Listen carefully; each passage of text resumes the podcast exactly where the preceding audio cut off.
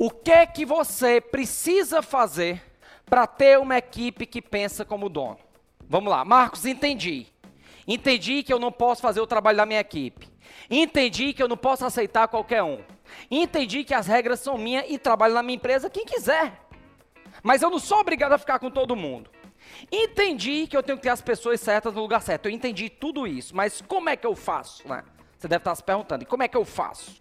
Primeira coisa, você tem que dar um basta, um chega.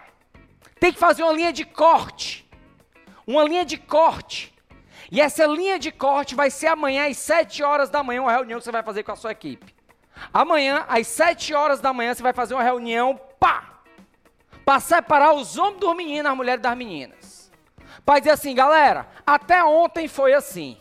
Daqui para frente será assim. Quem vem comigo? Para você ter uma equipe que pensa como dono, você vai ter que ter clareza sobre o que espera deles. E nessa reunião de amanhã você vai falar. Você vai falar: essa semana eu quero que vocês trabalhem assim. Essa semana nós vamos ter metas claras. Porque você vai dar o chega, você vai comunicar e você vai dar meta. Você vai acompanhar as metas todo santo dia da empresa. E você vai premiar o seu time por essas metas. Premiar o time por essas metas. Marcos, eu já fiz isso no desafio passado. Faça todo santo mês. Toda semana. Estratégia de gestão de alta performance, você não faz uma vez perdida, você faz sempre. E a partir de agora você vai ser esse cara inconformado e você não vai fazer mais o trabalho da sua equipe. Sabe o que, que acontece? A sua equipe funciona igual uma criança. Como a tua equipe sabe que ela sempre tem você a recorrer, o que é que ela faz? Ela joga nos teus peitos. Só que essa semana você não vai fazer. Porque essa semana você vai focar na estratégia. Essa semana eu vou te arrancar da operação e vou te levar para a estratégia. Então a gente vai dar um corte, vai comunicar, vamos trazer comunicação clara sobre o que espera deles para essa semana. Vamos criar a cultura de resultados, definir a meta, acompanhar as metas, traçar as metas, ser inconformado e não vamos fazer o trabalho da equipe. Porque não tem sentido você contratar uma equipe para fazer o trabalho dele. Mas, Marcos, eu acho legal fazer o trabalho da equipe. Então, tira a equipe, cara. Tira a equipe, cara. Você tem a equipe para ela produzir. Então, o que, que as empresas querem? Toda empresa do mundo quer ganhar mais dinheiro, ter tempo de qualidade, uma equipe que dê orgulho, vencer a concorrência, poder confiar nas pessoas e cuidar de si. Todo empresário do mundo quer isso. E o primeiro passo que eu tenho que fazer é desvincular o meu papel hoje, que está misturado com o da minha equipe. Meu papel de empresário é eu contrato, eu treino, eu comunico, eu dou a meta, eu acompanho, eu premio. Papel do cara, fazer o papel dele. Quando a gente chegar nesse nível, você vai ganhar mais dinheiro, vai ter mais tempo, vai ter uma equipe que se orgulha, vai vencer a concorrência. Você vai para um outro patamar. Você vai para um outro patamar, tá? Então, a palavra do jogo é liberdade, galera.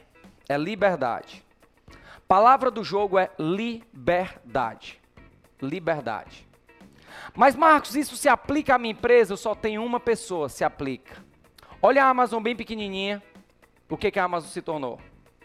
E se aplica a qualquer empresa. Só que tem uma coisa: testa. Eu só peço uma coisa para vocês. Olha aqui, quando não tem movimento para o pessoal bater a meta, eu crio o movimento.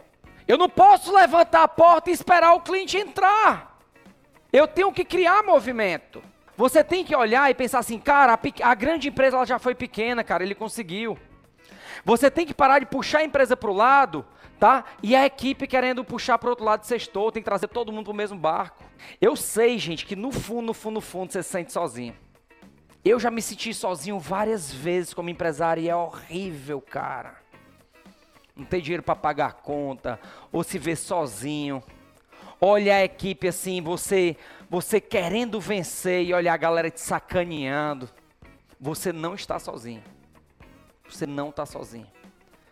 E assim, é, como é impossível crescer sem pessoas, eu vou ter que aprender a trazer gente. Tá? E por que, é que eu não estou conseguindo engajar meu time? Vamos lá. Porque nem você sabe para onde a sua empresa está indo. Nem você sabe de forma clara para onde a tua empresa está indo.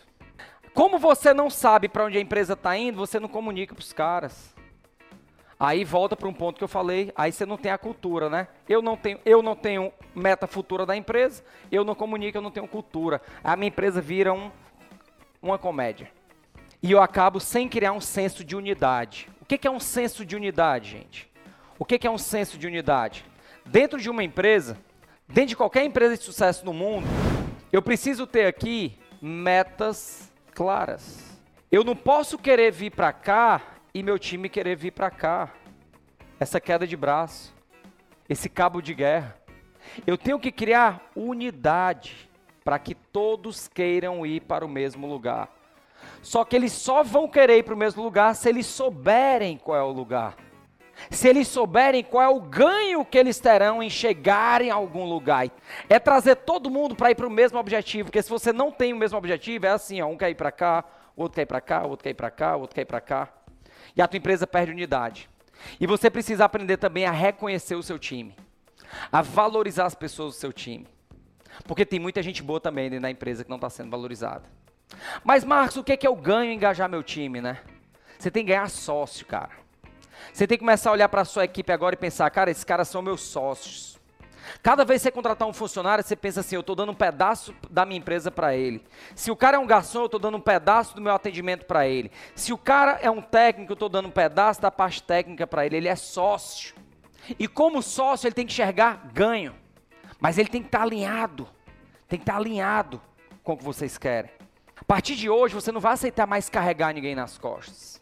A partir de hoje você vai trazer pessoas que caminham com você para um objetivo que você vai definir. Então, quando você tem um time engajado, o próprio time engajado sugere a demissão de quem não produz. Você quer um exemplo? Você tem uma produção. Ou você trabalha com instalação de internet, ou você trabalha com restaurante, tem garçom. A maioria das pessoas dizem o quê?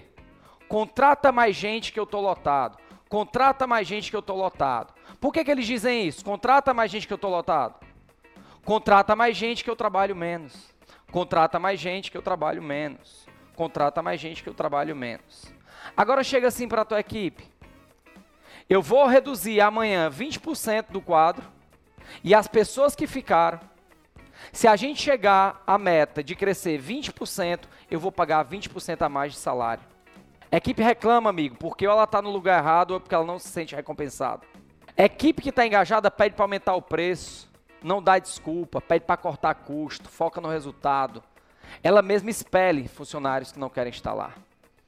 A Cris Junqueira, que é do Nubank, ela diz o quê? No Nubank não existe um setor de inovação, porque todos os colaboradores são responsáveis por inovar dentro da empresa. O negócio está tão perdido que eu fiz um vídeo no TikTok e no vídeo uma pessoa me perguntou assim, Marcos, como é que eu faço para ter uma reunião legal? Aí eu falei, ó, você vai fazer a reunião, você vai entregar uma ferramenta para a equipe, dizer o que é que foi bom e foi ruim dentro do mês. E o, eu lendo os comentários, o cara dizendo, não, funcionário não tem que pensar, quem tem que pensar é o dono.